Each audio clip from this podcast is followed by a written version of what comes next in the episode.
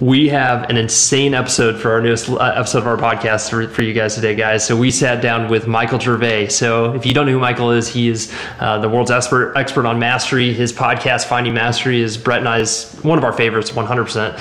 And uh, I mean, w- what a stud. So Brett, what what you kind of take away from it? Well, I've always been enamored with uh, Dr. Gervais just because I felt like he's the you know one of the few people in the world who truly understands what mastery actually actually is and maybe more importantly, like he talks about all sides of it mm-hmm. that I really like. So, um, you know, we, we know that work life balance is, you know, one of those really difficult ideas. So, you know, to kind of have somebody who's like really diving into this to find out, you know, if you want to be the best in the world at whatever your craft is or whatever it is you're doing, these are the necessary steps. And this is, this is what the people are doing to get there. And I think everyone who's, you know, a part of Gestalt and what we're trying to create here, I feel like they're all we're all on this journey, you mm-hmm. know, and uh, we're all on this journey together. So, you know, if we can, you know, kind of, you know, explain and and highlight what that is. I mean, there's the clinical piece, but then there's also that de- that daily dedication mm-hmm. to become a great clinician that I think is never really talked about, honestly. So. Absolutely, I think like for me, it was I'm still kind of a little bit shook from the conversation because he challenged us a little bit, which was awesome. Uh, I love that feeling of being like, oh, I don't really know what to say and I don't know how to answer this. Or and so uh, what's so cool about Michael though is he makes you feel special. Even in the, the little short time we had, he made me made us both feel special. And and I, I think. Uh, you know, one of the things he talks about is these little 15 second increments of like locking in. And so we asked him the question about what are the greats do, and he said that they do the 15 seconds where they're just like locked in and then they keep locking in and they keep locking in. And so for me, I, I, I think it's difficult for us to put that into practice and to, into our 15 minute patient, uh, you know, interactions. And we always talk about being locked in for those 15 minutes, but maybe we have too much of an expectation of being locked in for all 15 minutes. And I, I don't know. So I'm still kind of trying to think about how that works and, and what that looks like for me me. One more final thought. I would say the other thing that I heard him talk about years ago at the World Golf Summit in San Diego was he talked about stringing moments together mm-hmm. toward mastery. And to me, that is exactly what clinical practice is. You know, good and bad. We all have good patients, bad patients. So, you know, like at the end of the day, like being able to put all those together and then at some point when, you know, we see our last patient, you know, you know, where do you where do you stack up? You know, that's absolutely, yeah. absolutely. Well, I mean, uh, Brett and I, we, we're still kind of. Uh, uh, we're, we're, contemplating this and we're, we're, really excited that he sat down with us and I, I think you guys are going to get a ton out of this i know i've listened to it a couple times already and i'll probably listen to it a couple more times just to try to get it all in so anyway uh, enjoy this conversation with uh, dr michael gervais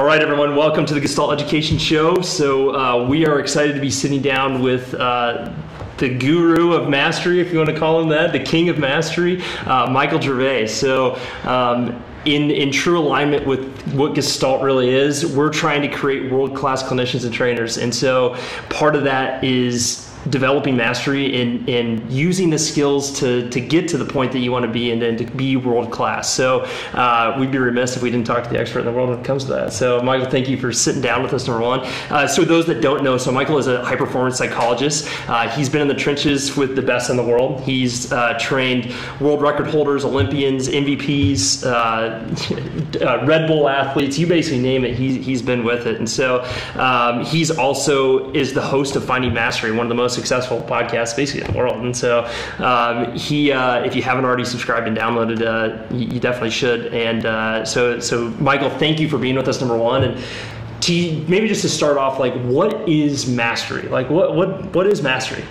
Well, first, before thank you for the introduction. Thank you for the kind words. Thank you for including me in your mission. Um, and I've loved the Finding Mastery podcast. It's been awesome. I've learned so much mm. from some of the most extraordinary people on the planet. And so um, I'll just kind of start before I give you a concrete definition um, because the concept is a bit elusive. And so um, post training, I was in the field. So I did all the academic stuff. I was in the field for about uh, 20 years. And I said, you know, I want to share what happens inside of the psychology, the conversations of the extraordinaries. And I thought, like, what would I want to share? Well, I want to under, I want to share and understand better how these world class thinkers and doers organize their inner life.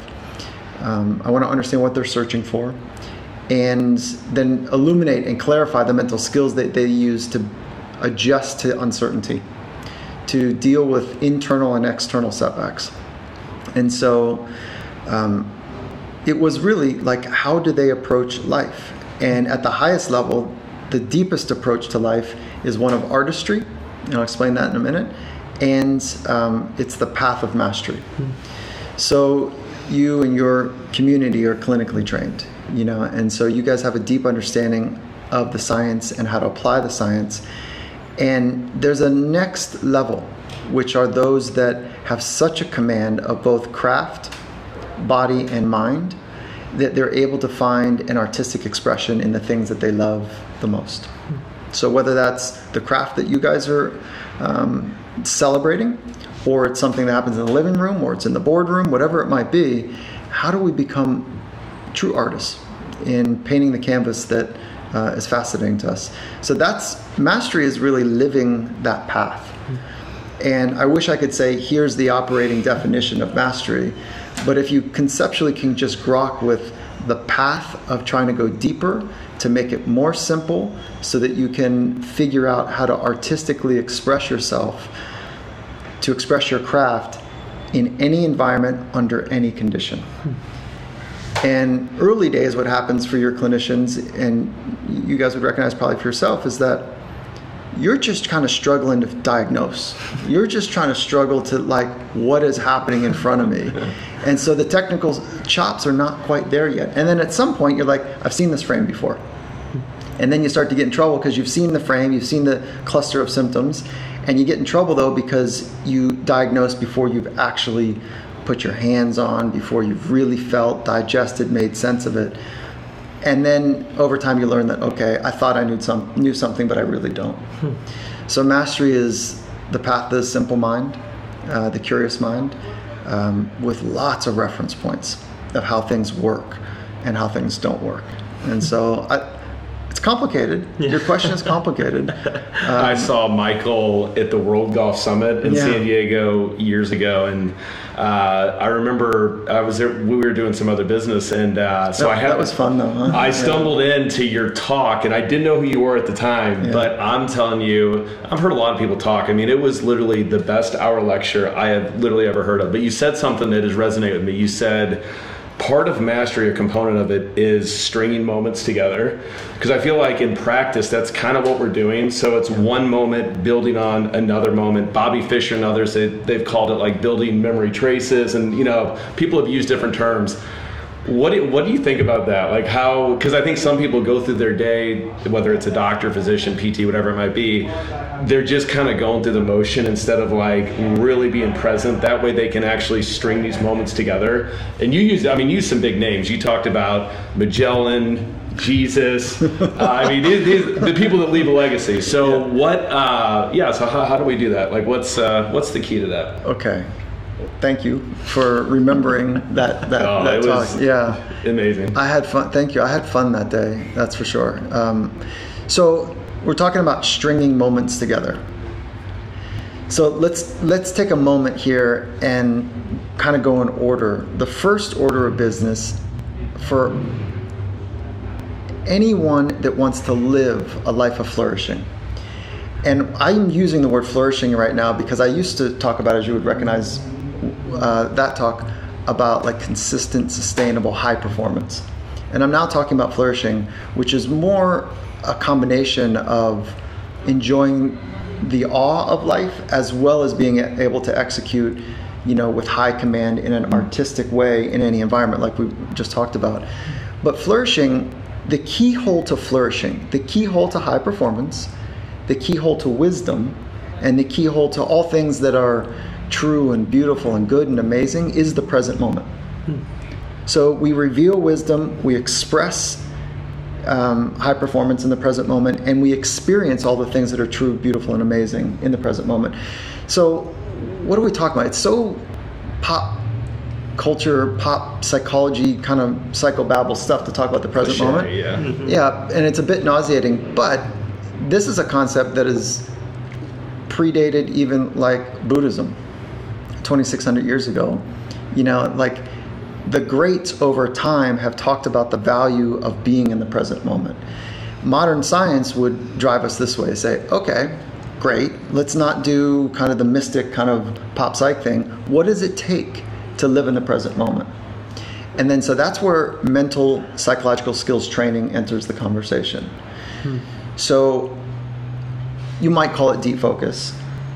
That's a good kind of holding bin for what we're talking about right now, but the present moment is continually unfolding. So, this moment, the three of us have never been in it, and it, the next moment, we don't know what's going to happen. So, our job is deep focus to stay on time with the unfolding present moment. That is a capability. Hmm. It's not something that we're born with, it's something that we need to build. And so it's not an ability, but it's a capability. And the difference between the two is an ability is something that you've built, but a capability is what you can access under duress, under stress. And what happens for most people when there's a little bit of stress on board is that deep focus becomes either too narrow or it becomes scattered. And when we're scattered, it's we're popping from this, that, and the other. And it's like we're scanning the world to find the dangers. We're entertaining shit that doesn't make sense, really, because our survival brain is kicked in as opposed to this eloquent being able to stay in the present moment and follow it. So when we can stitch present moments together, we get aha moments. We get like, oh, that's how this works. and then if you can get lots of aha, mom- aha moments, we get into that place of wisdom. And so the present moment is the keyhole. Hmm. So that's how this works. And so my job is to help people live in the present moment more often. Sure. Some people use the term flow, you know, and yeah. like does that exist? How do how do people get into flow? And on a day, I mean, if we're talking in the athletic world, when you are not in your flow, what do you do to work on the coping strategies to still go out there and you know still perform when you when you don't have your best stuff or you, you know your your wife's mad at you or your kids are you know it's for us, it's a little bit different in the athletic world because you know we always say like if you have an argument with your spouse right before you walk into the treatment room, does it affect your treatment? Yeah. You know, so yeah. so how do people like really you know keep their focus of what you're talking about? Like, what are some of the strategies? Um, it's generating a sense of calm, knowing how to do that. But it's anchored to the big stuff. Like, what is the big thing you're trying to sort out in life? What is your purpose? It's kind of getting down to those big rocks. Hmm. I wish there was a shortcut, but damn, that it goes so far. Like, what is your purpose in life? And if you can answer some of those big problems, you become more of like the pond rather than the puddle. You become more of the ocean right. rather than the pond or the puddle.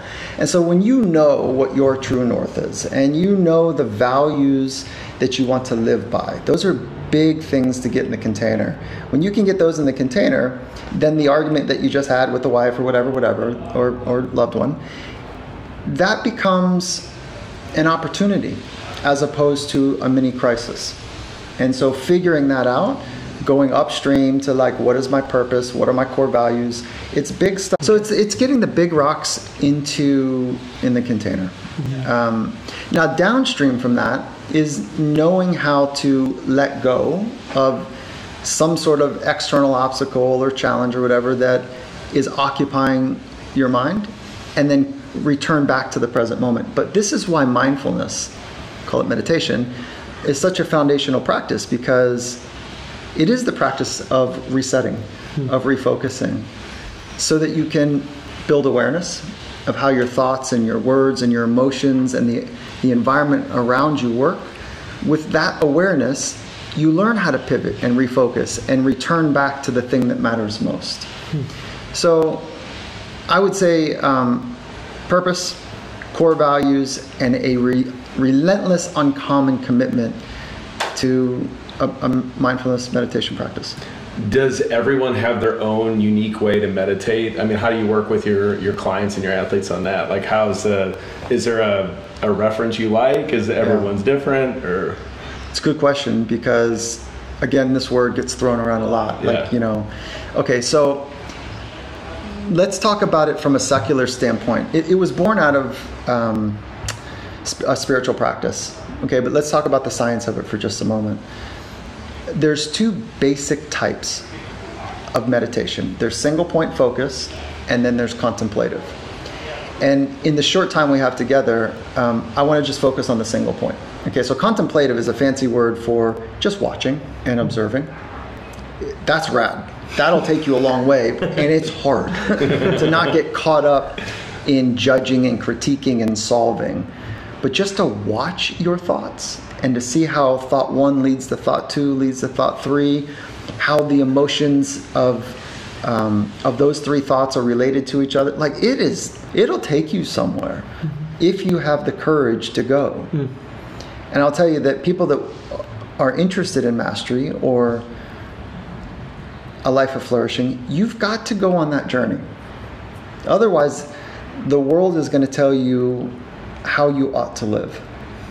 And then you're going to look outside of yourself to see if you're okay or not. And this is why anxiety right now, right now, anxiety is on a 250% increase from year over year. You know, COVID has a lot to do with that. But COVID was the external condition, and people don't have the internal resources to deal with the uncertainty that is at play right now. So if you don't go within, the external world becomes your guidepost. I'm not sure that's the way that I would suggest that we go. Okay? So to really make this limited time that we have together meaningful, like go and meet your thoughts. Know what thoughts work for you, what don't like what are the themes and the streams and the triggers like nobody can do this work for you though. You have to do this work by yourself. So that's the contemplative part. It's awesome. I could go, I could talk hours on this. Then the other side is on the single point. So this is the second part of a mindfulness or meditation practice. So single point meditation is really making a commitment for an extended period of time to focus on just one thing. Now you're committing, this is how I was taught it 22 years ago. You are committing as if your loved one's life depends on you getting that thing right. Hmm. So this is not like, hey, I want to meditate to relax. That's not what this is. this is like get to know how your mind works by focusing so relentlessly, uncommonly so, on one thing that when your mind wanders from the thing, which it will quickly, that you can recognize it and return back to the one thing. So that's mechanical. Mm-hmm. That's not complicated.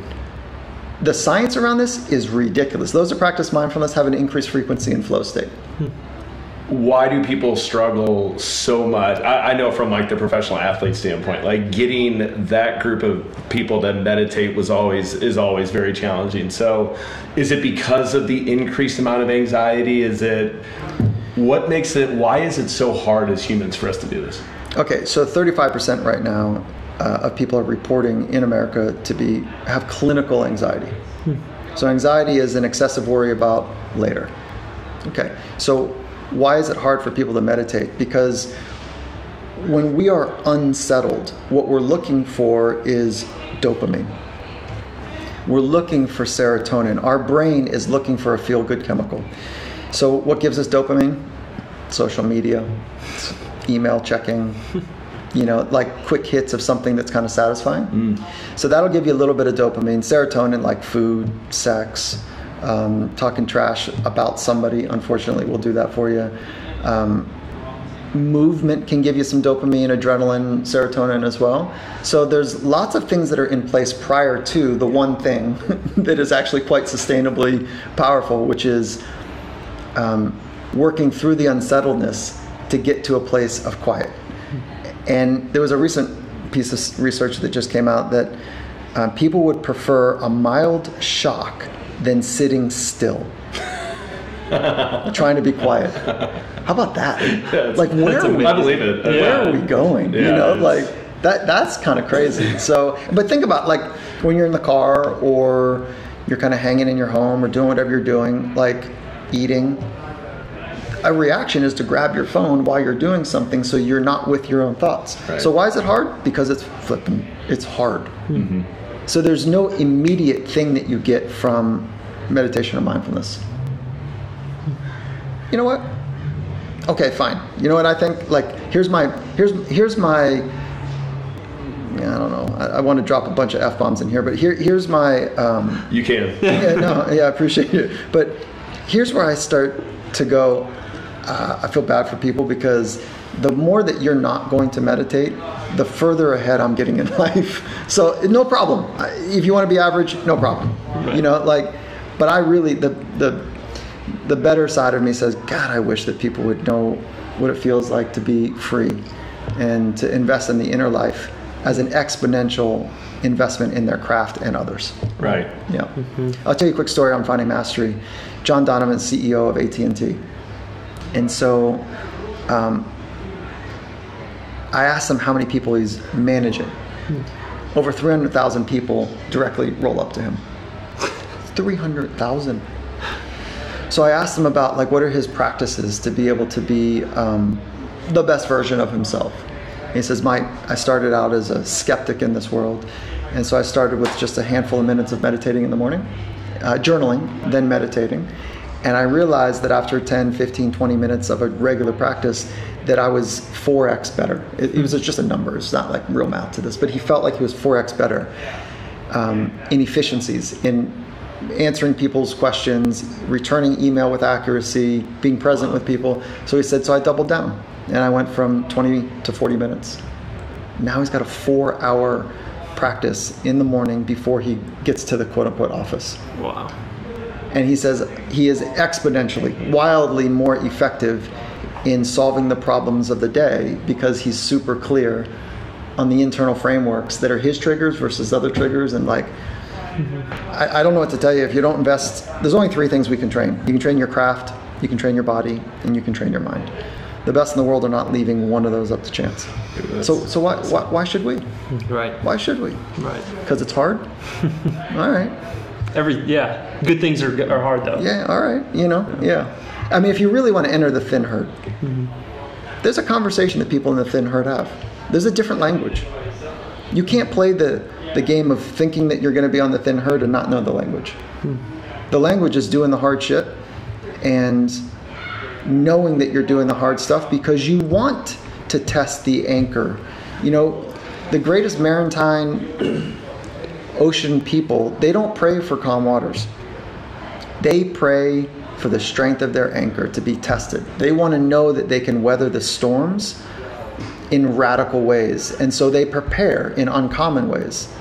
And what most people are looking for is relief, and they're looking for um, calm waters because they feel so chronically stressed out. Um, that's not the conversation that's happening in the thin herd. This year, Michael, uh, during the pandemic, a lot of people were watching the, the documentary on Michael Jordan and, and, and Tiger also. So, what ends up getting exposed is you see this uh, extreme dark side. So, I think the question that a lot of people have is is it possible to get to that level? Still keep your marriage going. Your kids still love you. Like, can you talk about? And I mean, I know it's cliche, but that work-life balance. But but in all the people that you deal with, which is the best people in the world in their crafts, how do the ones that keep it all together what do they do differently because obviously there's got to be a sacrifice and then i guess the second part of that question would be uh, you know like how do you keep your wife on board with everything i mean because you're you know a very very busy human being so how do you keep your inner tribe on board with what Oh. you got going on Yeah. Okay, yes, there's a dark side to this um, uncommon pursuit. And the dark side is the loneliness that comes with following this um, path that is poorly traveled. So there's a loneliness that happens in it. And it's not a bad loneliness necessarily, but there's an aloneness to it. And so let's just Michael Jordan. You know, in this sports psychology community, we watch that maybe a little bit differently than many people because we're looking at the psychology of one of the greatest to ever play the game of basketball, or if not the. You know, there's a real argument to be made there. So um, when we look at it, we go, "Ooh, I'm not so sure that that's there's any psychological health involved in here." You know, so the old model, you'll recognize this. The old model used to be that true high performance began where health ended. Right? Like if you really want to get into that space about the rare performance expressions, that there was a compromise to health. I don't think that that necessarily needs to hold up. And I'll tell you why. Is because it was an unsophisticated approach. So relentless of craft, relentless of body, and a piss poor investment in psychological skills. So of course, wellness was going to be compromised there. Okay, from a psychological standpoint, because it was only a um, anxiety obsessive driven narcissistic fueled approach that if I can get that thing, then I'll be okay. So it's unhealthy from the framework, and there's not any psychological skills to support it. Now, here's the, here's the good news so, the psychology of excellence has caught up. And we've been able to study the greats, and we've been able to say, okay, what are the psychological skills that they have in place to do well in life and in sport? Okay? Or whatever sport, arts, business, whatever there are not a separate set of skills for high performance psychology and a separate set of skills for well being psychology. That's good to hear. Uh, yeah, it's yeah, the same stuff. Yeah. So, so that, yeah. Okay, so what does that mean? We don't need to have that radical compromise.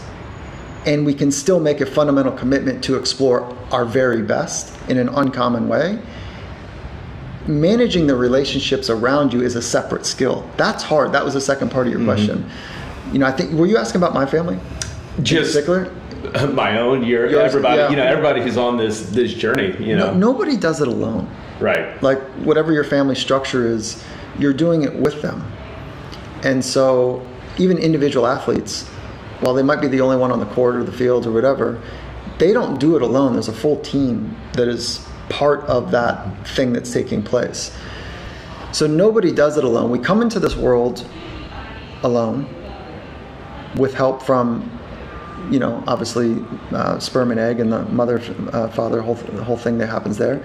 But we come into this world and we are alone to figure the, the beginnings out. We need help from others. Mm-hmm. And the same as an adult, we need help from others.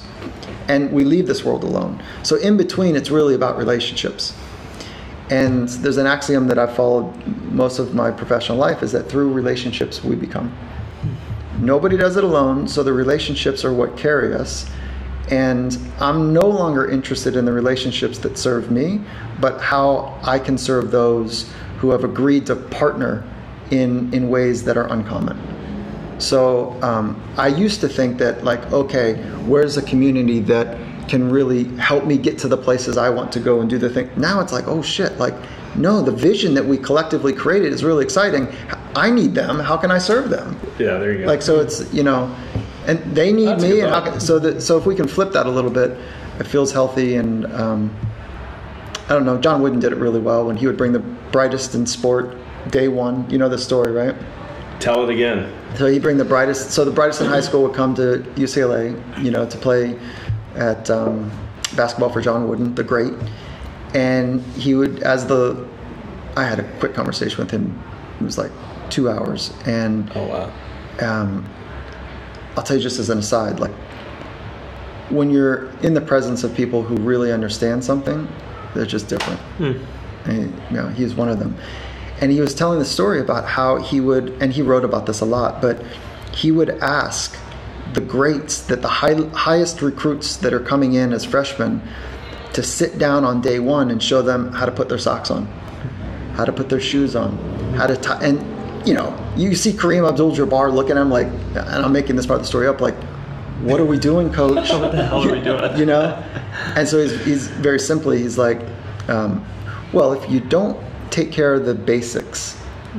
There's a chance that you run into blisters and like I, we need each other. So let's start with the basics. Let's invest in the basics and and master those. And then we start the ladder. But we need everybody to have good feet you know like because if Kareem if you're out like you know you're an important part of the team and we can't just have you out for flipping blisters right. you know so right. so that's the kind of like stripping down to the basics I think is um, I don't know where we're going with the story, but it seemed fun at the moment. Yeah, so, perfect. That's yeah. perfect. What do you yeah. think about? Um, I heard you talk about uh, in that same talk that you gave about you used the example Felix Baumgartner. Yeah, and you said that uh, that he is pushing the limits of what's possible physically. Mm-hmm. And I think in sports too, I mean, you always have like a scoreboard on the side of it. You kind of know where you're at. Like Michael Jordan knows how many championships he won. So for those of us who don't have such a tangible goal, maybe, like how do we keep on a daily basis, keep that motivation going? You know, when you just don't have that, you know, objective thing that to look for.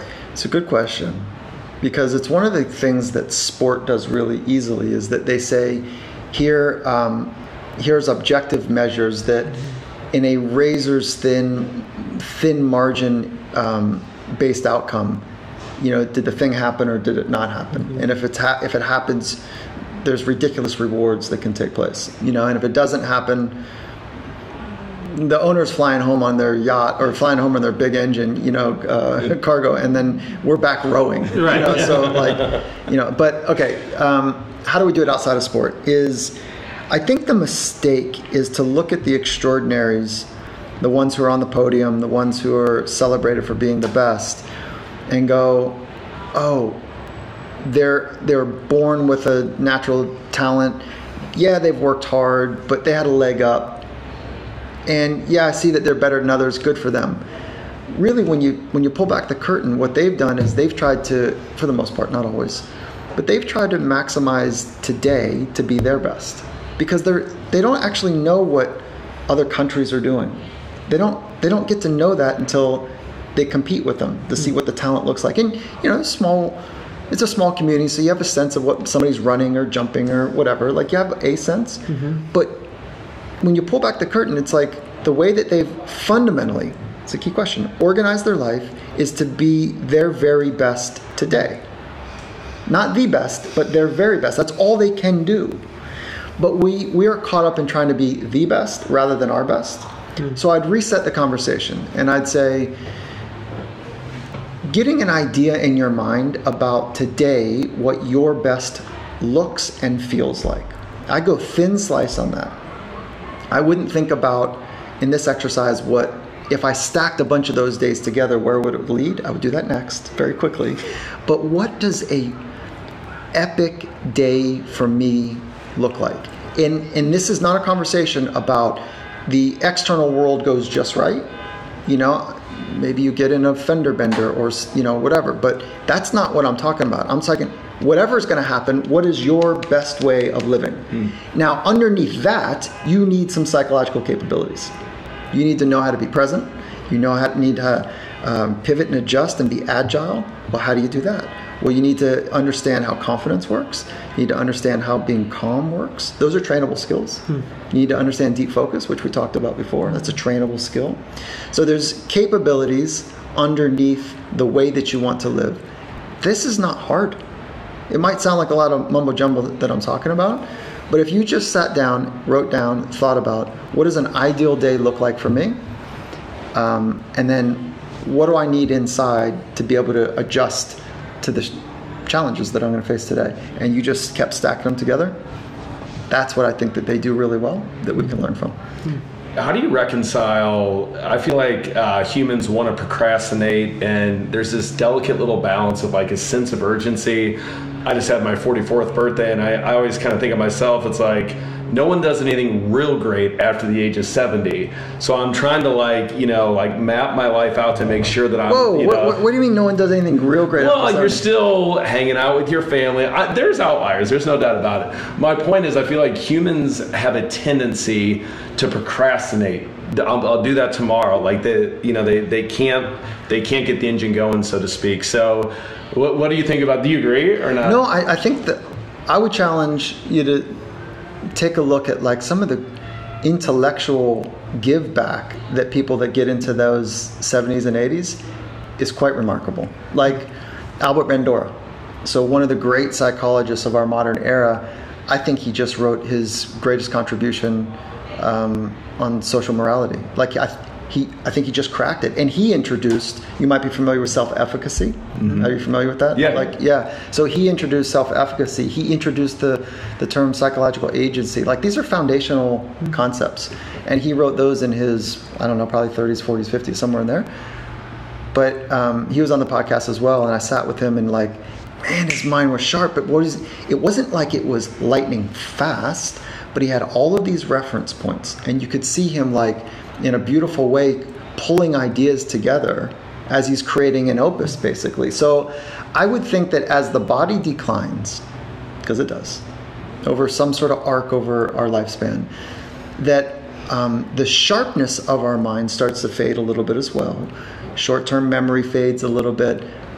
But you know what's there? Reference points, complicated ideas, and the ability to, to synthesize complicated ideas. Mm. And so I just think that there's an opportunity for. Um,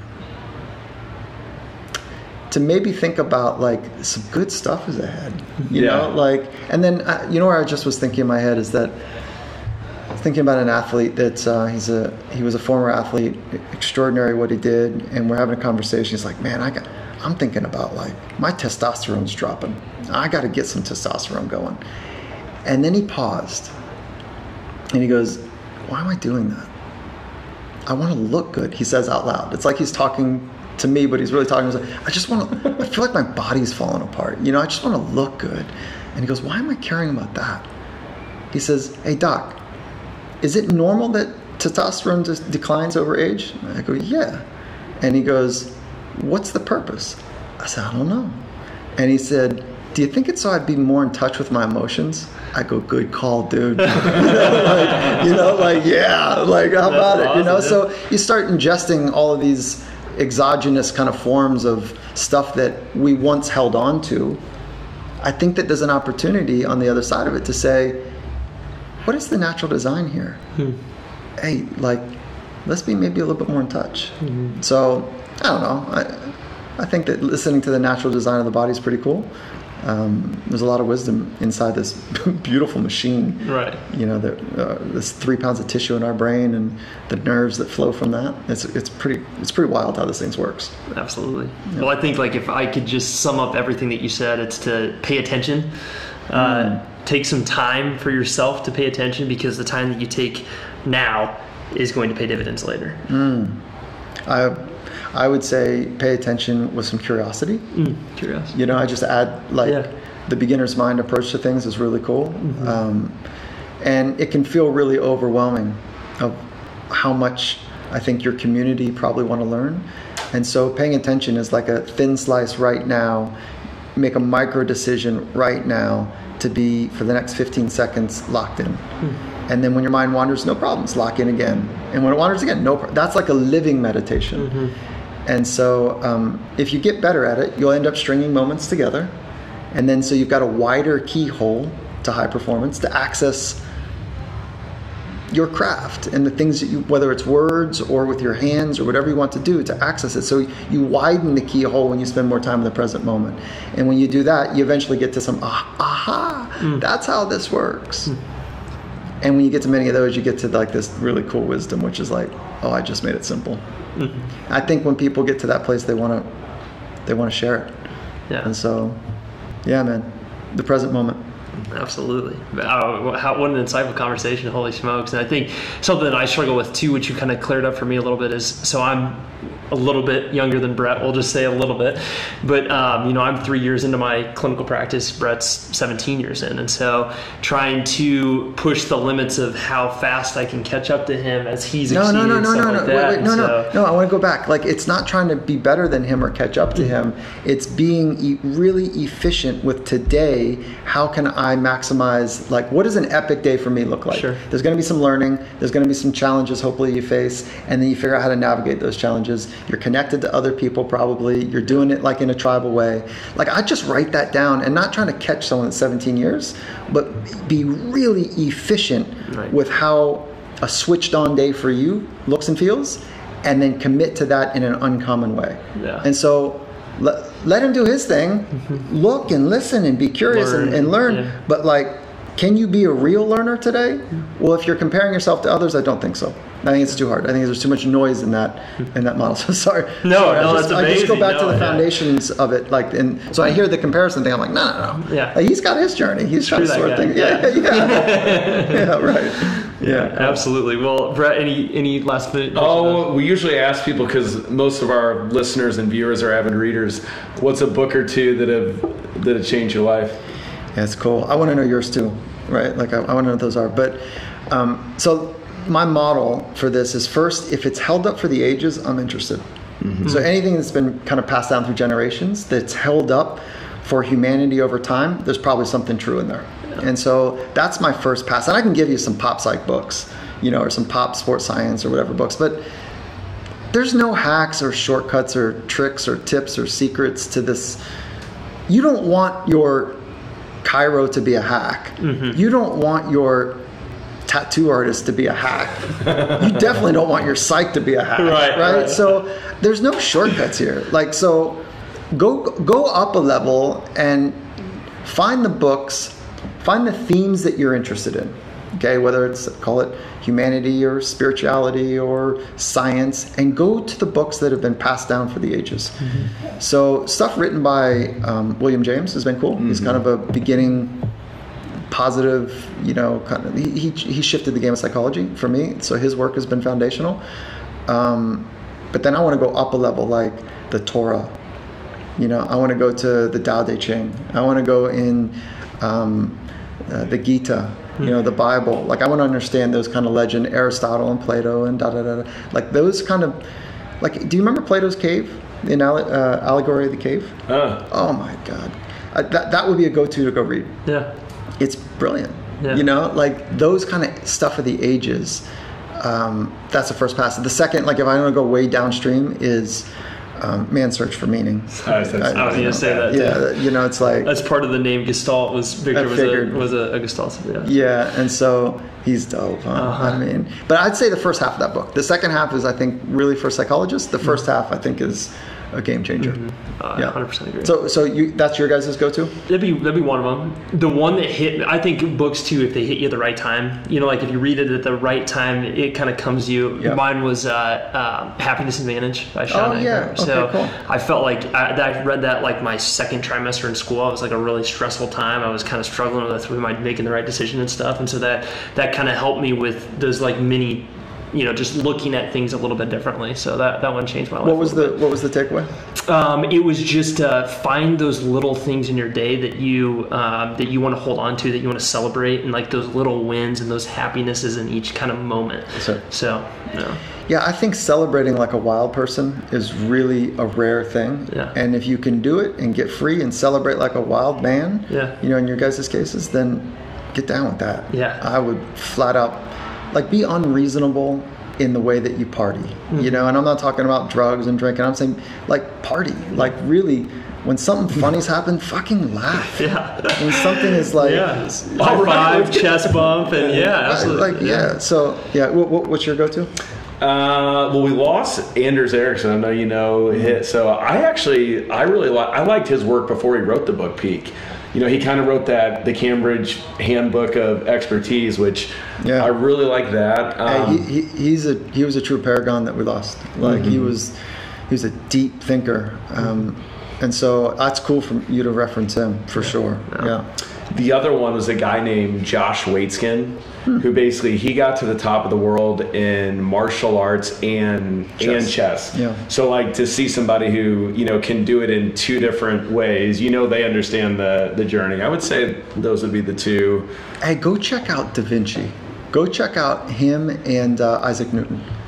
So da, da Vinci, like, I mean, dude, talk about like being a polymath. Go check it. Like, so those are the ones that get me. Right. Nothing against Josh or whatever. Yeah. Like, but, Two oh my like God. fine arts, like when they can do it across like war machines Ah, come on. in like all the way to like fine arts like Yeah. oh my god Yeah. so what is it like and you know da vinci was um, probably gay it's not clear and why do i bring that up because in his time um, it was by uh, it was by death hmm. and he's like you know what I- i'm so flipping good and i'm on my own path here like hey you know like I'll, i'm gonna risk it all to be true yeah, right. wow. Yeah, that's amazing. I think most people won't be are um, really have a hard time being true, and so um, that's where I go to like w- the ones that stand up over time. There's something pure about what they've done. Yeah, cool. Oh, that's awesome. I love it.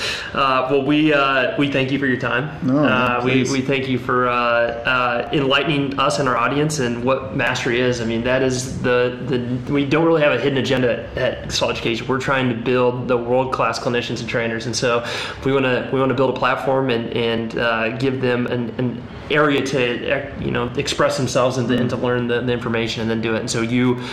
Added a huge piece of that puzzle today, so Oh, that was awesome. So uh, now you have a new book coming out. Yeah, thank you. Um, my first book was an Audible original. It's called Compete to Create.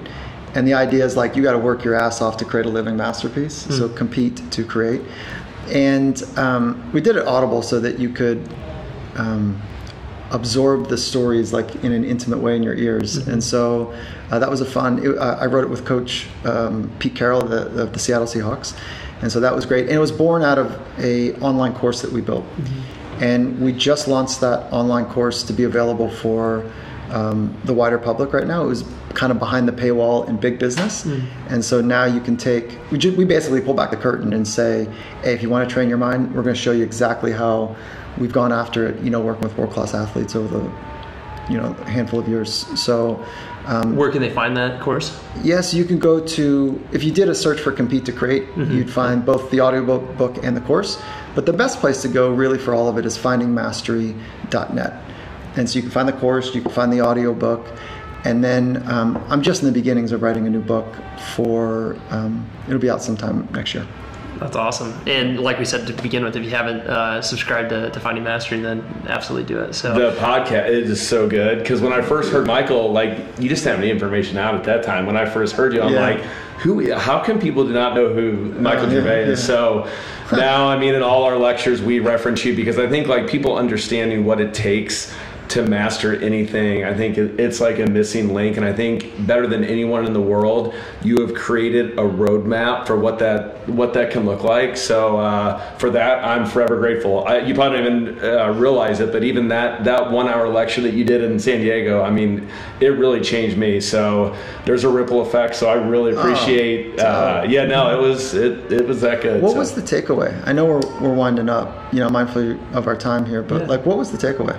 Uh, I don't know if like it was the way that you presented it. I just think like psychology and sports psychology can be dry. Yeah. So I think like it just overextended my expectation. I would say more than anything, like the part about like when you referenced Jesus, Dalai Lama, and, and then then you went on to say like what gets you going is basically like understanding like you know in their world what at stake and i think that really resonated and then and then uh, because i really feel like for me like or us in practice it is literally stringing moments together it's pattern recognition it's being able to i've seen this 10 times but not like falling into like rote patterns like that's still right. Yeah, that's know. right. Yeah. You know, I think that when I go back to that conference, is that I was talking a lot about making fundamental decisions. Hmm. We didn't talk about that today, but like, what are your fundamental, unwavering decisions that you're going to make in your life? And so, if you strip it down, that was a big deal to me at that point. Like, what are the primary first principles in your life? That's one. Mm-hmm. First principles. Okay, what are they? The second is, are what are the fundamental commitments you're going to make in your life? Hmm. And if you really want to get good at your craft, you, you have to pass through that gate. First principles, what are they? And fundamental decisions. And, you know, like it, like for you, it's like not trying to be better than others, but a first principle would be like figure out for me how to be my best. And over time, some really cool stuff takes place, you know? I, I don't know. So, I, first, primary fundamental decisions, I think is really cool. that's awesome. Awesome. Awesome. Well, guys, uh, check it out. Uh, what a, what a cool. I, I'm I'm all hyped up. So one thing we didn't do, Brett, is we always try to highlight at least if we're drinking wine, we'll highlight the wine. But we found this crazy good coffee shop here in Hermosa Beach called Lucky Seven Coffee, and uh, we've gone there twice today already, actually. So it's maybe so better. damn good. So um, anyway, uh, so we we had a Kenyan in the morning, and then uh, we had an Ethiopian this afternoon. So just amazing coffee. And so uh, with that, Michael. You, you guys like tea? Uh, yeah, Tea or tea, coffee? coffee. Yeah, Yeah, absolutely yeah, me coffee. too. So, Yeah. Yeah. Tea, coffee, wine. That's, Yeah, that's our that's our three. that's our snobberies. Yeah, we say you, you can you basically get four or five snobberies in your life, and you, you spend too much money on it, you too much time, you know Oh, I that kind of stuff. it, So, Like yeah. coffee's mine, so that's my obsession. Like I love the processing, the, the all that kind of stuff. So Oh, that's cool, man. yeah. So Yeah. anyway, uh, thank you guys for listening. We're getting long winded here. So um, as always, uh, gestaltedu.com for all of our upcoming courses, and then um, Michael Gervais. Thank you so much, bro. Appreciate you both. Yeah, Yeah. thank Thank you. you. Mhm. Yeah. Thank you.